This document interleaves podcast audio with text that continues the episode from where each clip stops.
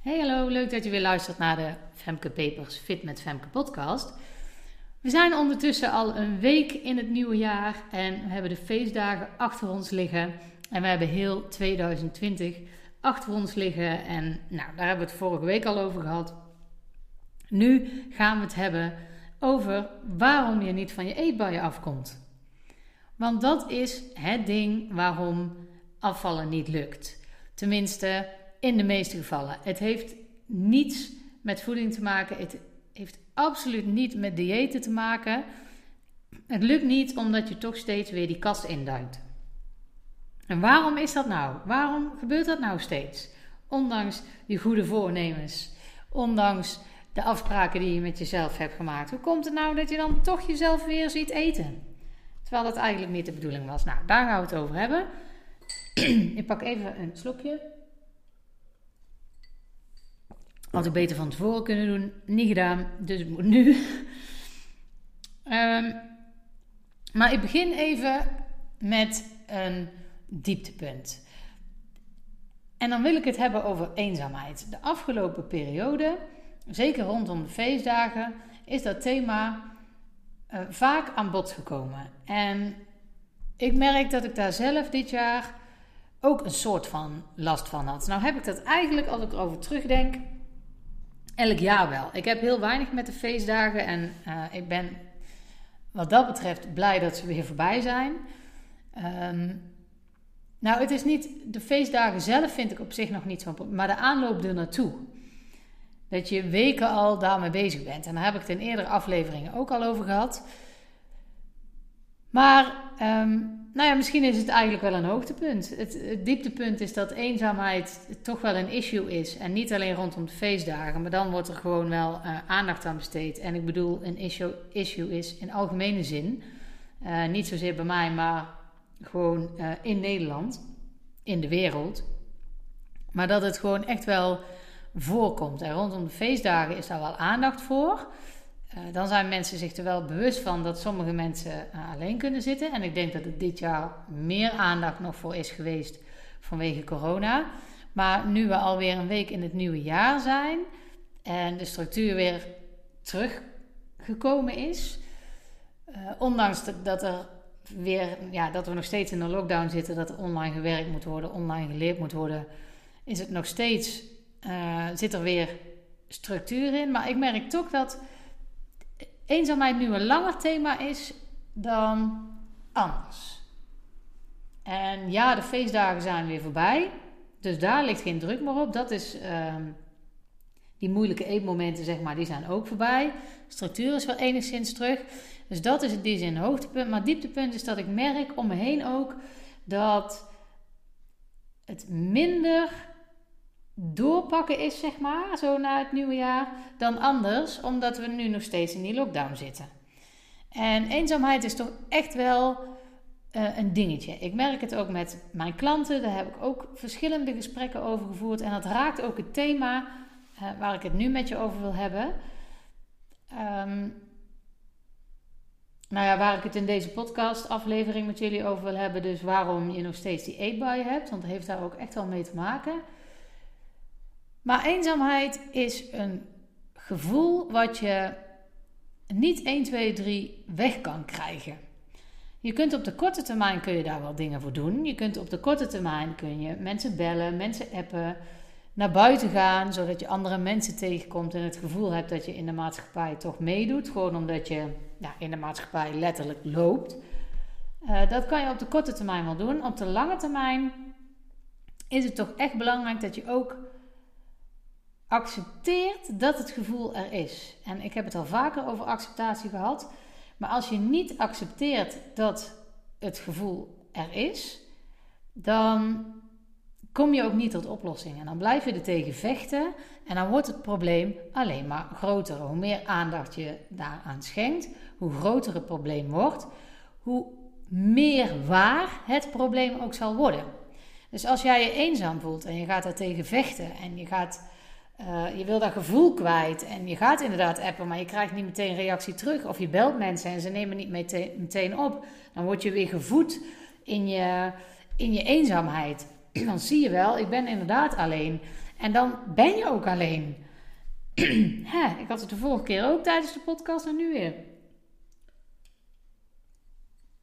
Nog even een slokje.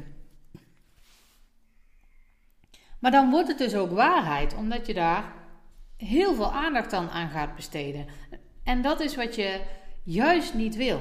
Dus als jij kunt accepteren van, hé, hey, oké, okay, het is zo. Ik voel dit nu.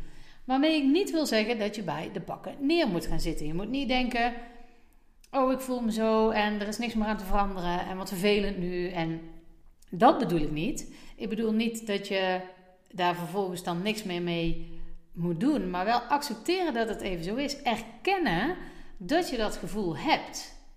Van oké, okay, ik heb nu dat, nu dat eenzame gevoel. En als je daar... Eh, dan zul je ook eerder constructief iemand gaan appen. En dan zul je ook niet meteen teleurgesteld zijn als je daar niet direct reactie op krijgt. Omdat je daar eh, realistischer mee omgaat. Je accepteert dat het even zo is.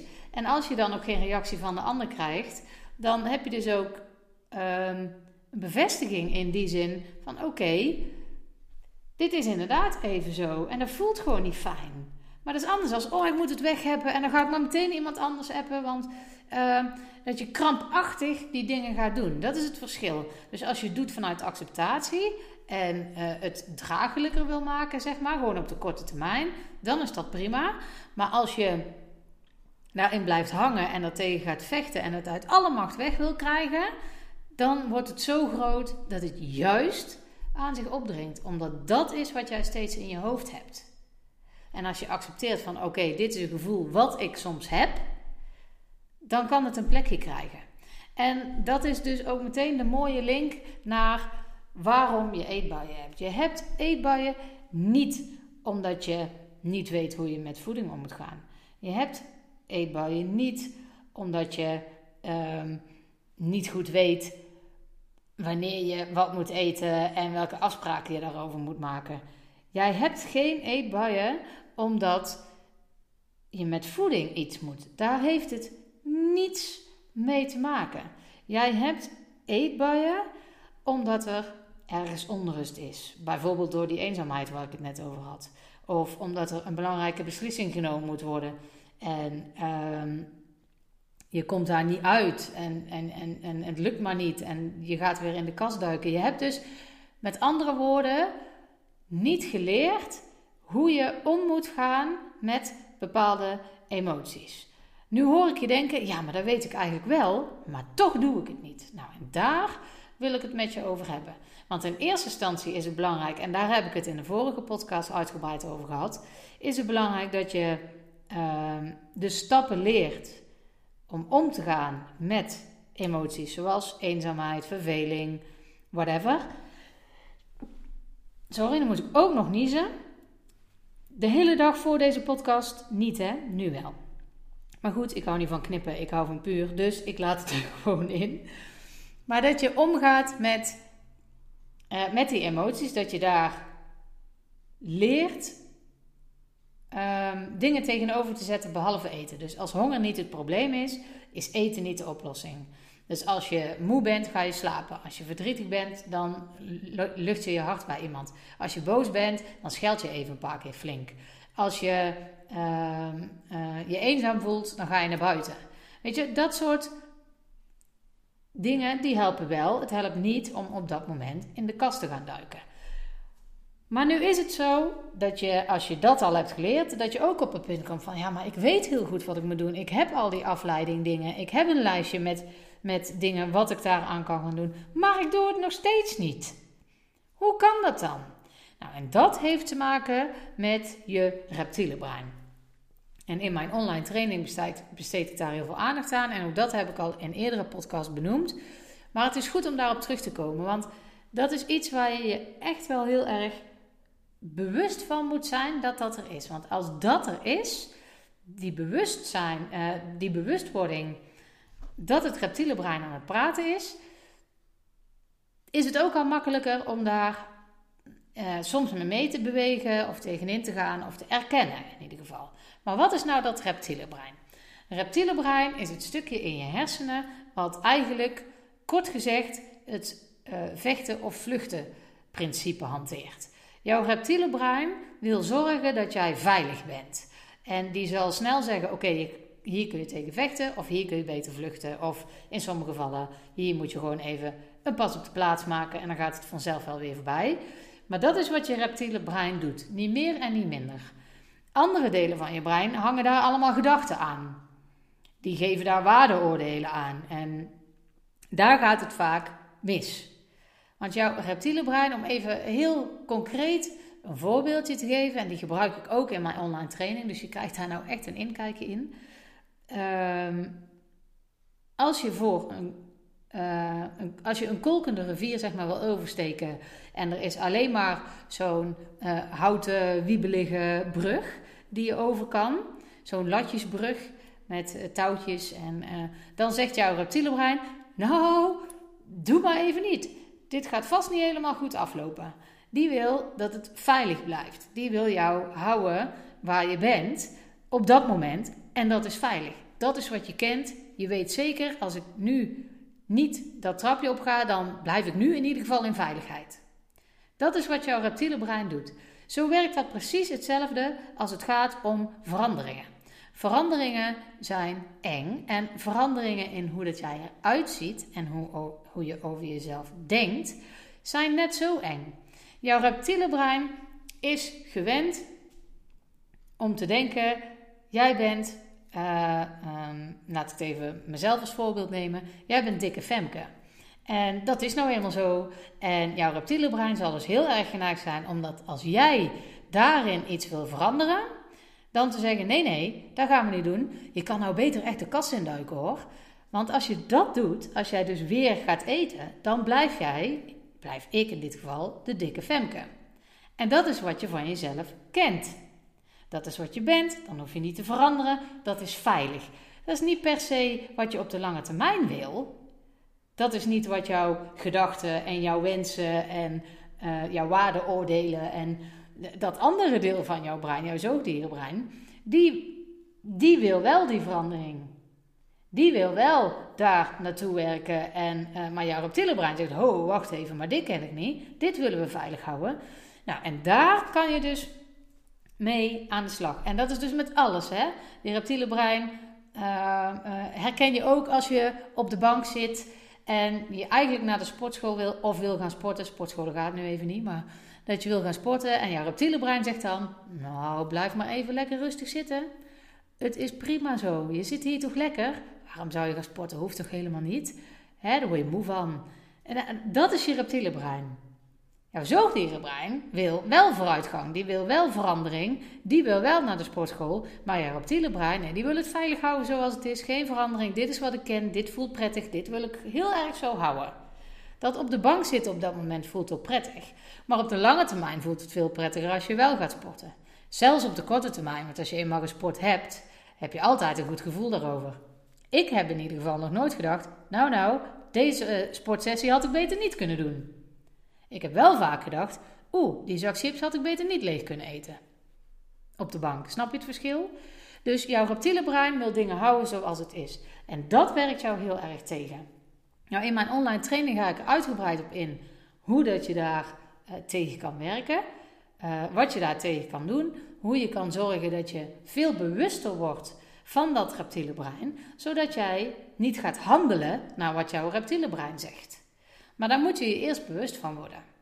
En dat is waar uh, die online training echt ja, ook over gaat. Niet alleen over dat stukje, maar dat is daar zeker wel een onderdeel van. En ik kan een klein tipje van de sluier wel oplichten daarin. Ben je bewust van de dingen die je denkt. Dus voordat jij de kast induikt, ga dan even bij jezelf te raden van, hé, hey, wat gebeurt er nou eigenlijk? Wat is de gedachte die hieraan vooraf ging? Ga daar maar eens mee uh, aan de slag. Dat is al um, een, een onderdeeltje wat je nu dus kan doen om daarbij te gaan werken.